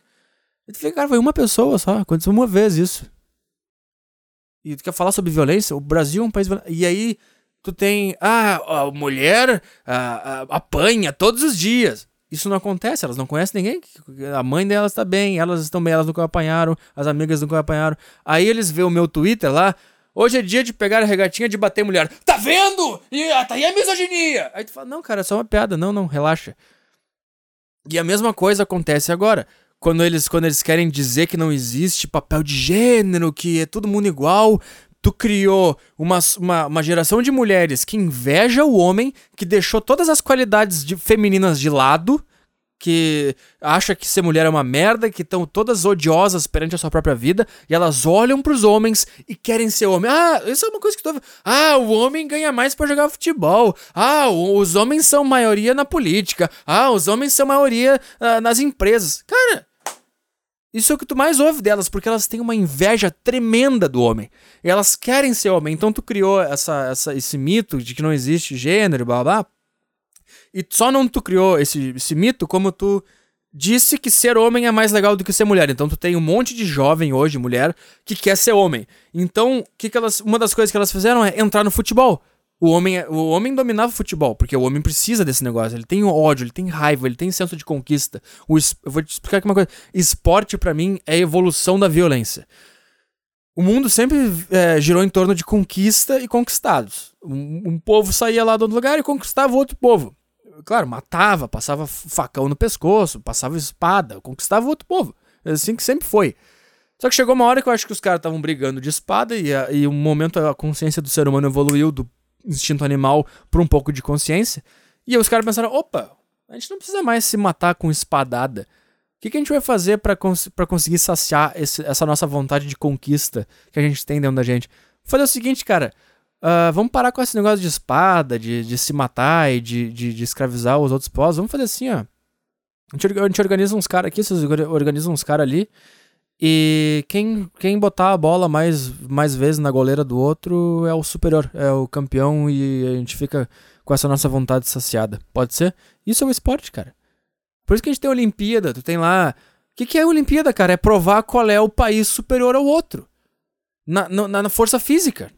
Não na, no intelecto, no, na política, no, na qualidade de vida, na força física mesmo.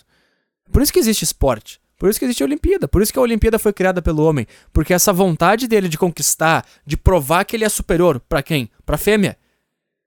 Tinha que sair em algum lugar. Se ele não pode mais ser violento, se ele não pode mais sair da, da terra dele e lá matar um outro cara e conquistar a terra do outro cara e mostrar para as mulheres: olha, eu sou o conquistador, eu sou o superior, vocês podem dar para mim, vocês podem reproduzir comigo. Se ele não pode mais fazer isso, ele, ele, onde é que saiu essa pressão toda? O cara criou o esporte.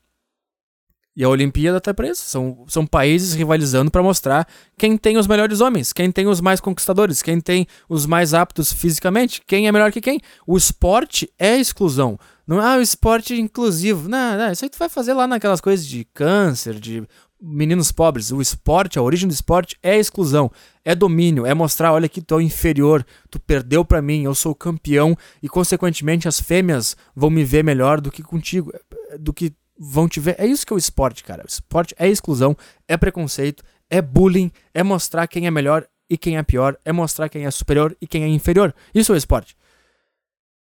E o que eu tô falando? Sim, por isso que o homem dominou. Não só o, expo, o esportista é o soldado e o torcedor é o habitante da cidade que dominou. Então, quando os soldados iam lá e dominavam outra cidade, eu acho, tô inventando isso aqui, o povo daquela cidade comemorava. É, nós somos os conquistadores, nosso povo é melhor que aquele outro povo. O torcedor é o cara que tá olhando o soldado conquistando outra terra.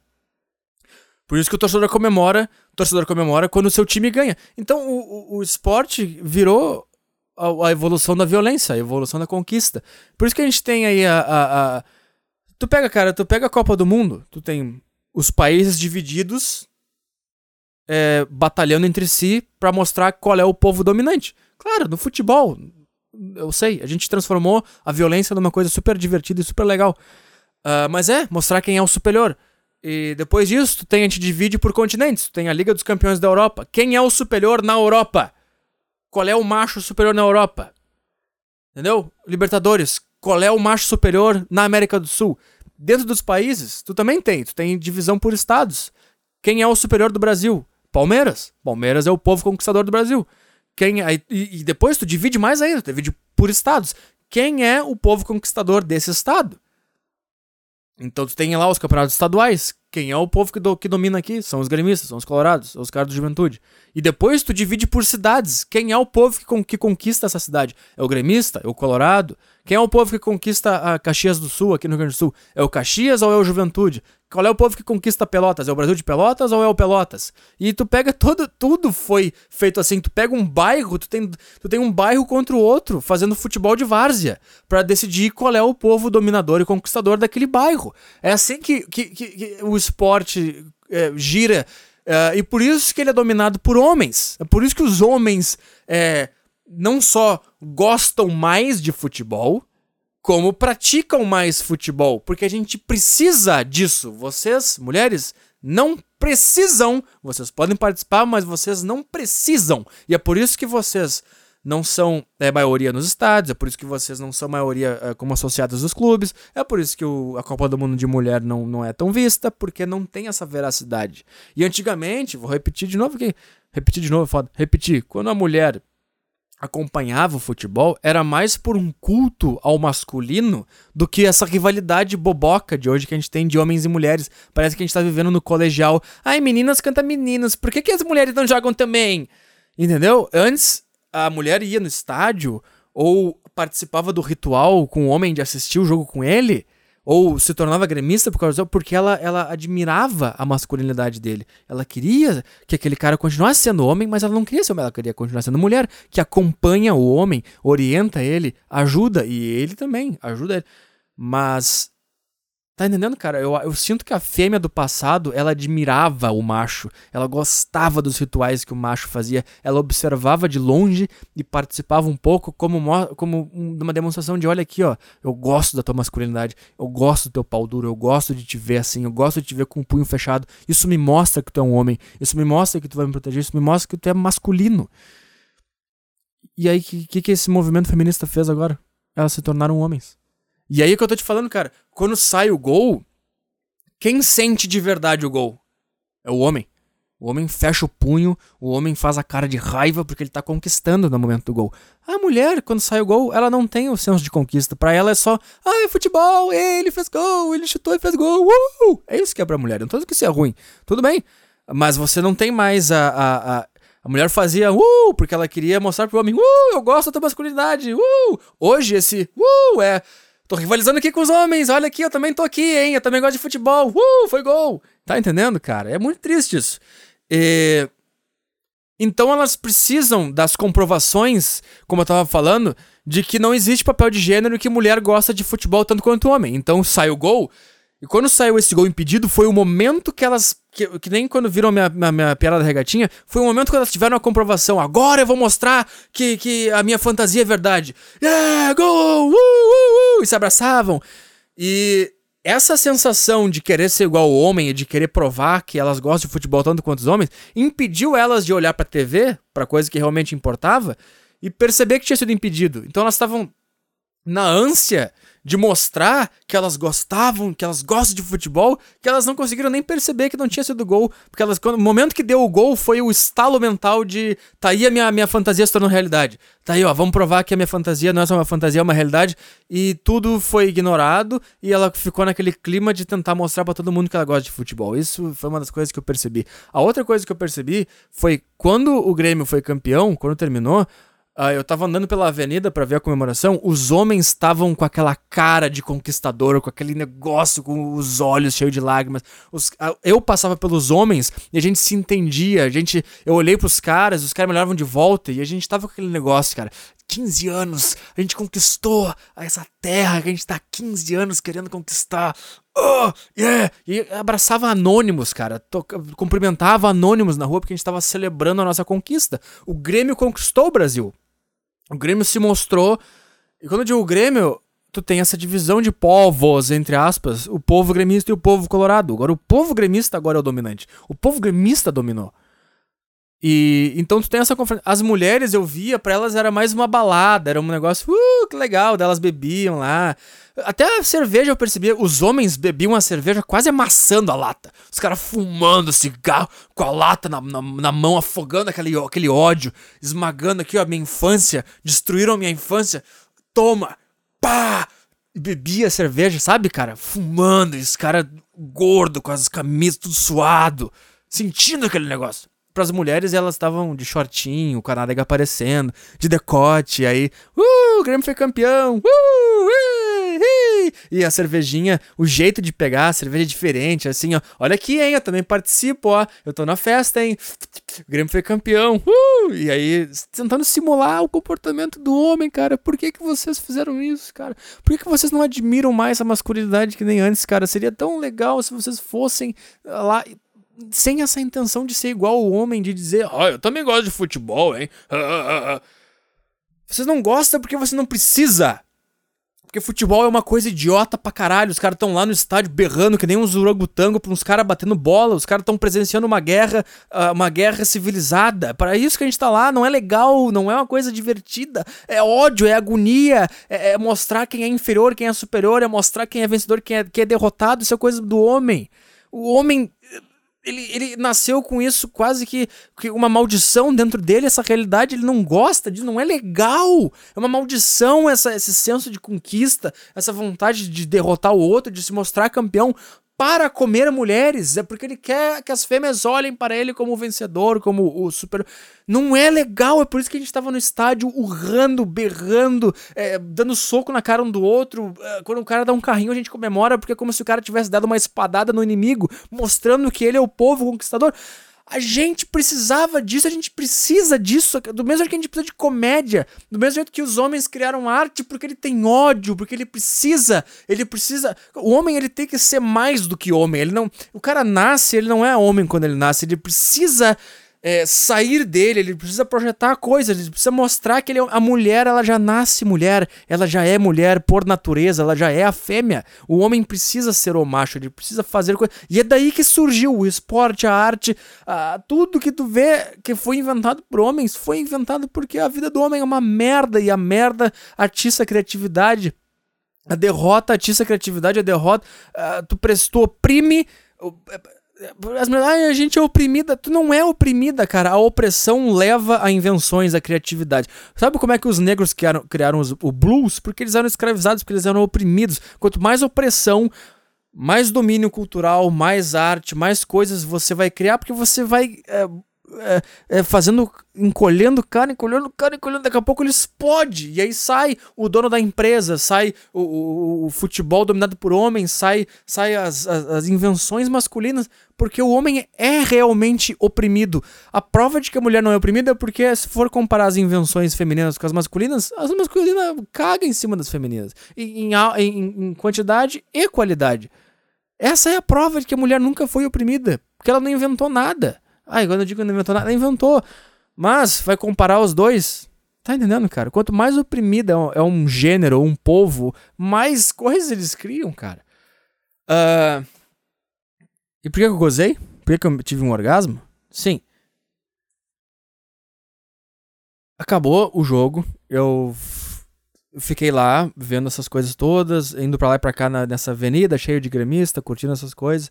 E uma hora eu, de novo, cara, eu tava andando e eu pensei, cara, o Grêmio foi campeão. Comecei a pensar todos esses conceitos que eu falei aqui nesse podcast. Meu braço começou a arrepiar de novo e eu falei, shh, para, para. Aí eu acalmei, continuei caminhando e às vezes meu corpo simplesmente se arrepiava todo. Eu falava, para, para. E eu lembro que uma vez, uma hora eu tava perto de uma rua escura e eu pensei, tá, agora eu vou chorar, não vai dar. O Grêmio foi campeão, a minha infância foi retomada, eu tô sentindo essas coisas, não vai dar, cara. E eu fui para essa rua escura, eu botei as mãos na cintura de novo, eu olhei para baixo pensei, agora vai. E eu consegui resistir, eu fiquei, uff, uff, para, uh, levantei o rosto e continuei. E cheguei em casa e dormi. E às 5 da manhã eu acordei todo gozado. Por quê? Porque eu resisti a todas essas coisas. Porque eu, eu, eu não deixei. Eu não, eu não chorei, eu não deixei o meu braço arrepiar. Claro, também tinha um monte de gostosa lá, de decote, de shortinho e tal. Mas o fato é, o meu gozo de madrugada foi a representação porque, cara, quando tu é gremista desde pequeno, ou tu é corintiano, ou tu é flamengo, cara, por mais que tu chegue na tua fase adulta e tu pense, ah, é só futebol, chega disso, já tá a, a, colado no teu DNA. Tá colado que tu é o gremista, que aquilo ali é o teu povo, acabou, cara. O teu cérebro interpreta assim, ponto final. Então, cara, eu não era mais, eu não frequentava mais estádio, até não via mais jogos, mas tava no meu DNA aquela porra. Aquele ali era o meu povo, eu tinha que defender aquele povo, não tenho o que fazer, não tem como fugir disso, tá? Então, cara, o que aconteceu quando eu gozei às 5 da manhã depois do Grêmio ter sido campeão, sem sonhar com putaria, sem ter sonho erótico com nenhuma mulher? Foi o meu corpo de conquistador se projetando. O esperma do homem, ele significa. Ele sai, entendeu? Ele sai do teu corpo, ele se projeta na, no mundo, ele, ele entra na mulher, ele vai pra cara da mulher. Tá, é, é, aquela analogia, cara. O homem, ele não nasce homem, ele tem que sair do seu corpo, ele tem que fazer coisas para ser homem. Por isso que ele é conquistador, por isso que ele inventa coisas, por isso que ele sai, por isso que ele sai da zona de conforto. E a mulher não precisa disso porque ela já é mulher, por isso que ela fica na caverna, por isso que ela cuida do, da, da, dos filhos, por isso que ela não descobre, ela não, ela não conquista, ela não inventa, porque ela não precisa. Então, o esperma o jeito que cada. que cada. Cara, olha o sexo como é que ele é, cara, em relação ao. O que eu tava falando antes da comemoração. Que as mulheres estavam. Ai, ai, que legal, o Grêmio foi campeão. E os homens estavam. Uh! Olha como é que é o sexo também. Pro, pro homem, o sexo é uma conquista. O negócio assim, quando ele consegue, ele. Ah, oh, consegui! Conquistei! E ele transa. Ah, ah, é. Ele concentra o negócio no pau dele. O pau dele é o que importa. Ele tá Uh, uh, ele tá conquistando aquela mulher, ele tá vencendo na vida, ele tá. Uh, e quando ele transa, ele mostra pros amigos o vídeo, ele fica, é, consegui! Ah. A mulher, pode ver, cara, todo mundo que já sabe que tu fica que nem um animal assim, e dá tapa, e vai, puxa o cabelo, porque é, é uma dominação, é uma conquista. A mulher, pra ela, é. Ai, ai, uh, ai, ai, ai. Entendeu? O homem é. Uh, a mulher é. Ai, ai, ai. Ela sente o corpo todo, ela gosta do toque. Tu toca no pé, toca na mão, toca na perna. Pro homem é só o pau. Toca no meu pau, chupa o meu pau. É daí que vem chupa o meu pau, filha da puta. Daí, daí que vem essas porra toda, cara. Por isso que a mulher não fala chupa, porque não faz sentido. Porque ela, ela não tá concentrada no órgão genital dela, porque não representa nada. Ela tá, ela, tá, ela tá concentrada no corpo inteiro dela, dos pés à cabeça. Ela gosta do toque, da preliminar. Por isso que ela gosta, ai, vem vestido de bombeiro, ai, vamos fazer sexo na escada. Porque pra ela é uma festa, é um negócio mais, uh, que legal, sexo, uh, uh, ai, ai, ai, ah, ah. Tá entendendo, cara? Pro homem é, uh, uh. É quase uma dor pro homem. É um negócio assim que tava dentro dele. Eu preciso conquistar, eu preciso comer, eu preciso conquistar aquele povo, eu preciso. E quando ele consegue, ele fica. Uh, e quando ele goza, ele. Uh, uh, é assim que o cara goza. A mulher goza. E treme a perninha. Fica. uh, que, que eu tô falando? Então, cara, o meu corpo, com essa conquista do Grêmio, ele voltou pra época da caverna e eu não precisei de pornografia, eu não precisei de estímulo. O meu corpo estava se sentindo um conquistador. O meu corpo estava se sentindo o povo superior depois de ter tomado Saraivada em Grenal, depois de ter estado na, na, segunda divisão, depois de ter sido uma colônia do Inter por 15 anos. O meu corpo estava sendo esmagado, triturado durante 15 anos. E daqui a pouco, toda essa agonia, toda essa inferioridade, todo esse ódio ele foi substituído pela conquista. E como eu me impedi de comemorar aquilo na hora, o meu corpo teve que tirar isso de alguma forma. E qual forma seria mais bonita do que pelo meio do orgasmo masculino, que é a conquista, que é o símbolo da conquista, que é o símbolo da projeção do homem sobre a sua espécie? E foi por isso que eu tive um orgasmo dormindo. E isso não é uma piada, isso é verdade. Tem foto no meu Twitter do meu calção todo gozado. Cara, espero que você tenha gostado dessa desse meu relato aí. Achei muito interessante o jeito que eu percebi essa conquista do Inter. Duvido que você veja tal relação em qualquer lugar da mídia brasileira. Eu duvido que você abra um, um, um site de, de futebol e veja algo parecido com isso. Aí sabe, cara, esse meu computador é uma bosta. Eu comprei uma cadeira e o meu computador é um lixo. Um cocô enorme. Porra, eu tenho 10 minutinhos, minutinhos pra fazer um, uma leitura de e-mail, cara. E essa porra eu tinha deixado os e-mails abertos, cara. E essa merda, eu simplesmente cliquei aqui no Google Chrome, travou essa buceta. Eu não consigo ter uma aba aberta que eu clico para fechar e não fecha. Eu não aguento mais esse computador, cara. Eu não aguento mais. Eu tenho vontade de martelar esse notebook até, sei lá, cara, até eu não sei o que. Que merda esse notebook.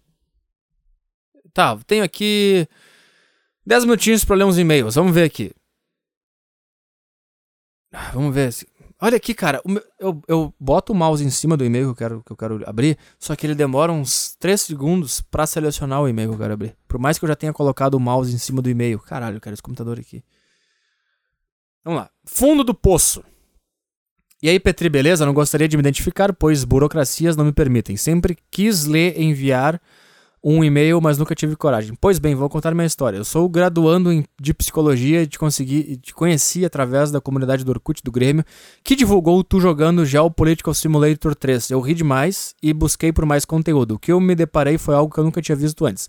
Uma pessoa que foge completamente da lógica pré-estabelecida pelo senso comum de marketing pessoal em que todos possuem vidas belas e felizes, tá? Ali eu vi sinceridade. Não satisfeito, fui atrás do podcast, baixei o aplicativo e não perdia um episódio. Eu gostava de te escutar, embora também utilizasse do conteúdo para de fato aprimorar meus conhecimentos acadêmicos, tá? Eu tinha a galinha dos ovos de ouro para estudar transtornos mentais sem ter que catar um doente por aí e ser antiético.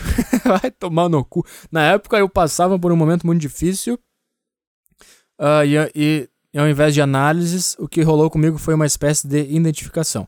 Tudo que dizias fazia muito sentido, eu poderia ficar horas contando como eu acabei filosofando mais sobre a vida após te escutar, mas não quero ser o puta cara mala que se acha foda porque cursa uma faculdadezinha, faculdadezinha vagabunda.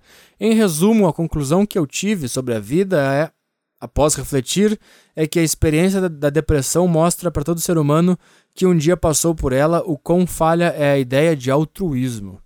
Esse mundo é uma merda e cada um se preocupa com o próprio cu. Ah, vá, é mesmo.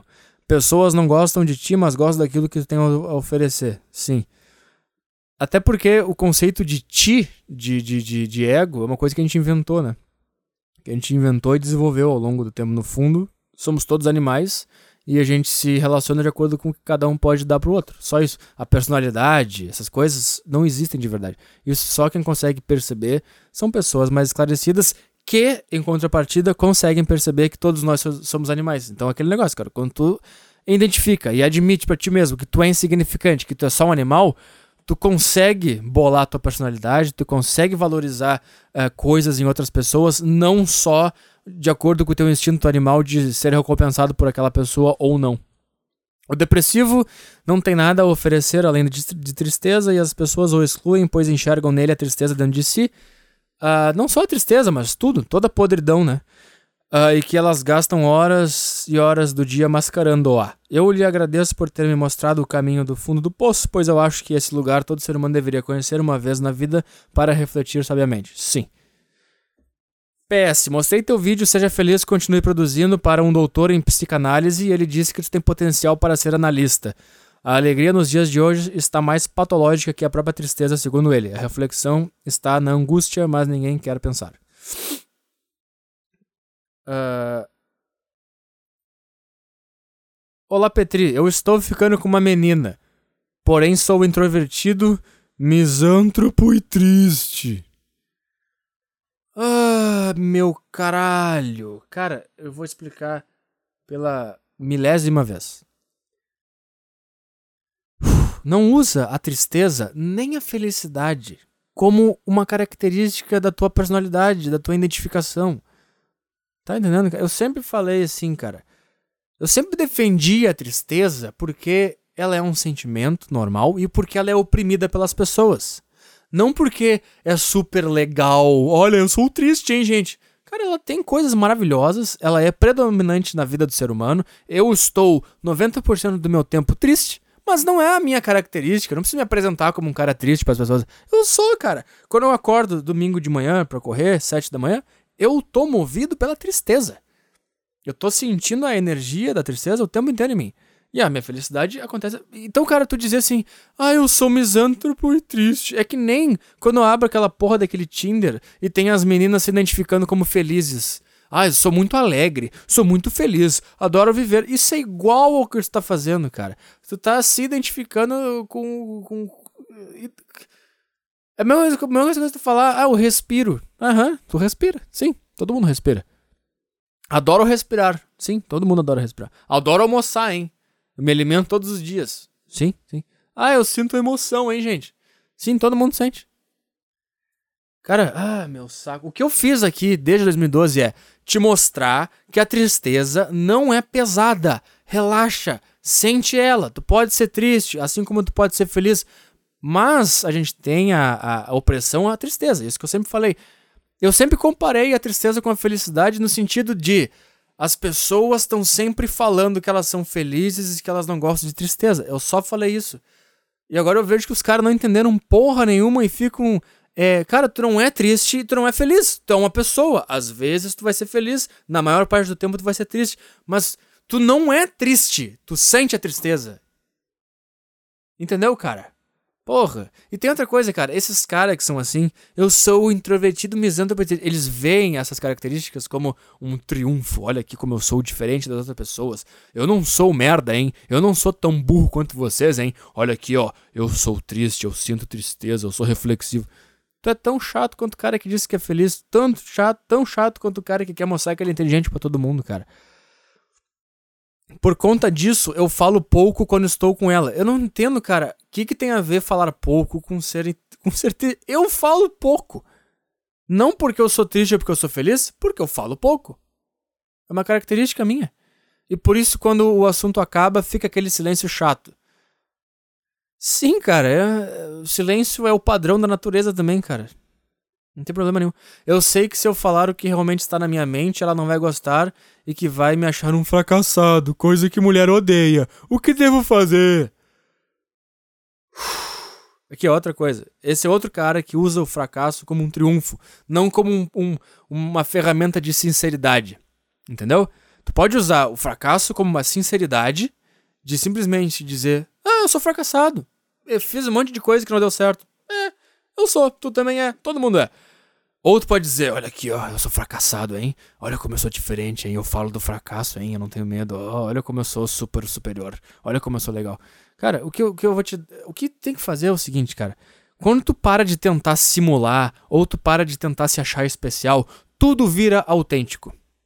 O teu fracasso, o teu sucesso, a tua tristeza e a tua felicidade. Tudo vira autêntico.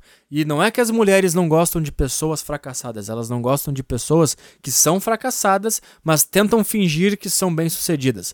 A mulher, ela sobe o morro para dar pro cara que é marginal. Elas gostam de personalidade própria. Elas gostam de personalidade forte. Se tu for pobre, morar numa kitnet, tiver um chevette, mas tu for um cara foda pra caralho, com uma personalidade marcante, que ela nunca conheceu ninguém na vida com essa personalidade, ela vai chupar tua rola no chevette. Pode ter certeza disso. eu sempre acreditei que é mito esse negócio que. Eu, claro, se o cara for rico e bonito, ele abre muita porta. A mulher até pode ir lá chupar a rola do cara na BMW. Entretanto, a partir do momento que ela vai tendo é, contato com esse cara, vai percebendo que no fundo ele não tem personalidade forte, ele é um bundão, ele pede permissão para ela, ele é submisso a ela, por mais que ele seja um milionário, ela pode continuar com ele por interesse, mas não vai ser a autenticidade da, da fêmea que quer ser submissa ao homem. Então o que, que, eu, que, que, eu, que, que eu faço, cara? O que, que eu gosto de dizer? O que, que eu gosto de dizer? Não, o que, que, que, que eu tento fazer, cara? Quando eu percebi que eu sou triste e que eu sou fracassado, e eu percebi que eu não quero usar isso como uma característica. Olha como eu sou fracassado, olha como eu sou triste, hein? Quando eu percebi que é só uma coisa que eu sinto, eu consegui ser sincero em relação a isso. Então, quando eu, porventura, faço uma brincadeira ou menciono que eu sou um puta cara fracassado ou triste para você, ou quando eu tô com uma mulher, e ela vê que eu tô sendo autêntico, e que ela vê que isso na verdade é um traço de uma personalidade, e não é não é eu tentando fingir que eu sou bem sucedido, sendo que eu sou fracassado. Ela tende a rir, ela tende a se interessar, ela tende a criar um mistério, ela tende a perceber uma personalidade forte aí. Então, cara, o ponto é: não interessa se você é fracassado, ou bem sucedido, ou triste, ou feliz. Seja autêntico, e quando tu for autêntico com os teus sentimentos, todas as tuas interações vão ser autênticas e, consequentemente, vai ser uma personalidade forte. Para ter uma personalidade forte, basta não querer ter uma personalidade forte. Ponto. Se você não quiser ter, se você não fizer de um objetivo ter uma personalidade forte, consequentemente, na hora, naturalmente, você vai ter uma personalidade forte. Uma personalidade que vai chamar atenção. Então, cara, não importa o que você esteja sentindo, se é felicidade, se é tristeza, se é fracasso, se é sensação de, de, de sucesso. Cara, seja autêntico com os teus sentimentos. E quando tu é autêntico com os teus sentimentos, tu consegue brincar com qualquer coisa, com a tua alegria e com a tua felicidade. E quando tu consegue brincar com essas coisas internas que machucam a maior parte das pessoas, é uma personalidade diferente, é uma personalidade interessante. Então, eu, o que tu deve fazer é parar de ser um viado. Parar de ficar, olha aqui, hein, eu sou misântropo e triste, hein? Eu sou um fracassado, eu não posso falar o que realmente está na minha mente. Sabe por que, que tu disse assim, ó? Eu sei que se eu falar o que realmente está na minha mente, ela não vai gostar, porque tu acha que tu é especial, porque tu tem opiniões e sensações e visões de mundo superiores a todos. Quando tu tirar essa tua cabeça e pensar, a minha opinião é uma merda tanto quanto dos outros, tu vai se sentir livre para falar a tua opinião para qualquer pessoa e, consequentemente, quando tu se sentir livre, tu vai ter essas opiniões de forma leve, de forma autêntica, e as pessoas, por mais absurda que possa parecer a tua visão de mundo, as pessoas vão rir, porque elas vão sentir que tu não tá forçando aquilo só pra chocar. Elas vão sentir que aquilo ali tá saindo do teu corpo, tá saindo de dentro do teu cérebro, e isso vai sair no tom da tua voz, no jeito que tu falar, na naturalidade que tu falar. Entendeu? É por isso que as pessoas às vezes me falam: Ó, oh, essas coisas que tu fala aí, hein? Não vai dar problema. Cara, não vai dar problema. Pode me afastar uma menina do, do Tinder, mas me trouxe é, ouvintes, me trou a minha ex-namorada, por exemplo, ela viu meus vídeos, ela viu o jeito que eu lidava com o mundo e aquilo interessou ela. Por isso que ela quis viver o meu mundo, porque ela percebeu a, a autenticidade. Então, cara, em todos, todos os contextos que eu participei, tirando a minha faculdade, até na faculdade, cria um certo mistério para as pessoas, esse jeito de ser. Entendeu? Só que tu não pode querer ser assim. Tu tem que simplesmente ser assim. Essa é a minha opinião sobre isso. Cara, eu só vou ver um negócio do No aqui. É, teve um cara que fez umas questões aqui no finalzinho. Esse computador é uma merda, meu amigo. É uma merda. Tá, no. Não. Esse, esse, esse, esse e-mail do Outlook também é uma bosta, cara. O cara procura o e-mail que tava aqui e o negócio some, cara. Eu vou ter que. Ah, cara. Mas era, era, era umas dúvidas sobre o NoEnx. Depois, ah, quando eu achar esse e-mail, mas eu vou dizer aqui rapidinho, cara. Olha aí, ó. Caiu um pedaço da cadeira, não sei se deu pra ouvir aí. Montei bem a cadeira. É só o seguinte, cara. A regra é a seguinte: sem pornografia, masturbação uma vez por mês, tá? Perguntaram assim: ai, você pode fazer sexo? Sim, essa é a ideia. Essa é a ideia do No Wanks. Você vai é, fazer sexo. Ou pelo menos você vai tentar. E quando eu digo você vai tentar, não é você vai numa baladinha pagar 50 reais e vai ficar chavecando uma menina durante duas horas só para tentar comer ela. É não. Você vai acordar cedo, você vai se alimentar bem, você vai estudar, você vai ler livros, você vai entender como é que a tua personalidade se molda, como é que ela é, onde tu pode melhorar, onde tu não pode melhorar. Você vai parar de ficar sentado na frente da televisão comendo Doritos e você vai começar a se mexer. Isso vai te trazer sexo. Isso vai te trazer é, contato com a mulher. Porque tu vai estar tá guardando a tua masculinidade. E por mais que a cultura hoje seja odiar o masculino, odiar o ritual masculino, odiar o macho, ainda tá no fundo da cabeça delas a admiração pelo macho. Elas gostam disso. Então, e também faz, faz parte da, da tua luta agora, meu caro macho, meu caro amigo. Parar de se masturbar, porque a masturbação e a pornografia são é, ferramentas dessa cultura pós-modernista e desconstrucionista de nos fuder, de acabar com a masculinidade, de acabar com o macho, de acabar com a, com a testosterona. Tudo isso, a pornografia é uma indústria que foi feita para, para destruir o homem. A pornografia é uma indústria que fez tu te masturbar porque a, tua, a masturbação te faz ser menos homem. Então, sai disso e começa a se tornar homem. O objetivo não é transar, mas as coisas que você vai fazer com essa energia, você vai se tornar um homem mais rápido, você vai virar um homem. Essas coisas vão te trazer sexo, é, criatividade, é, energia, todas essas coisas, entendeu? E. Entendeu? E. Então é isso, cara. Tinha um cara que me perguntou: Ah, é, eu quero saber se o No eu, eu posso transar. É, sim. Sim, é esse o ponto. E, cara, tinha mais umas questões. Tinha um cara que me mandou o um e-mail dos benefícios. Que merda, cara. E ele mandou de novo o e-mail, eu tinha separado para ler. E aí eu. eu tanto e-mail nessa porra desse, desse, desse, dessa caixa de entrada aqui. Que eu perdi.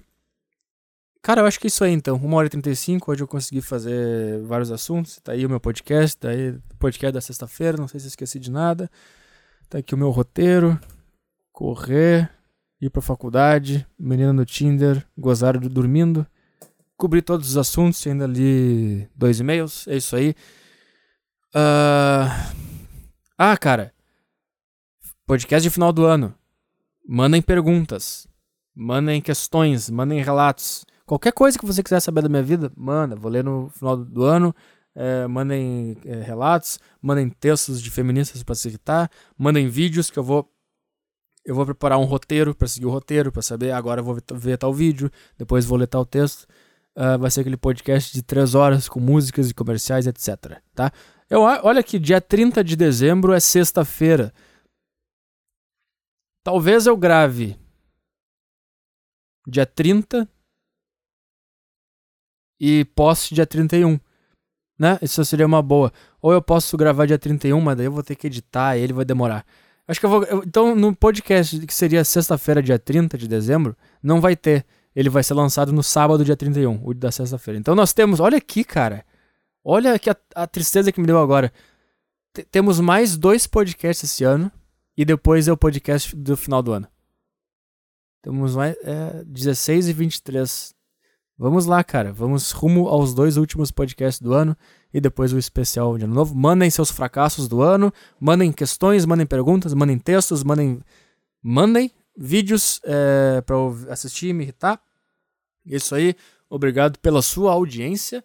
Obrigado pela sua doação de dinheiro. Se você não doou, você vai lá na página do Facebook, tem um post fixado na minha página com todas as formas que você pode me ajudar. Com um real que seja, você me ajuda pra caralho. Eu paguei o servidor, eu comprei uma cadeira. Nós vamos indo, cara. Nós vamos indo rumo, rumo à dominância. Rumo à dominância? Vamos conquistar as, esses povos. Olha aí, ó. Eu tô com um alarme aqui. Vamos lá. Tá, tchau. Fui. Sexta-feira eu tô de volta.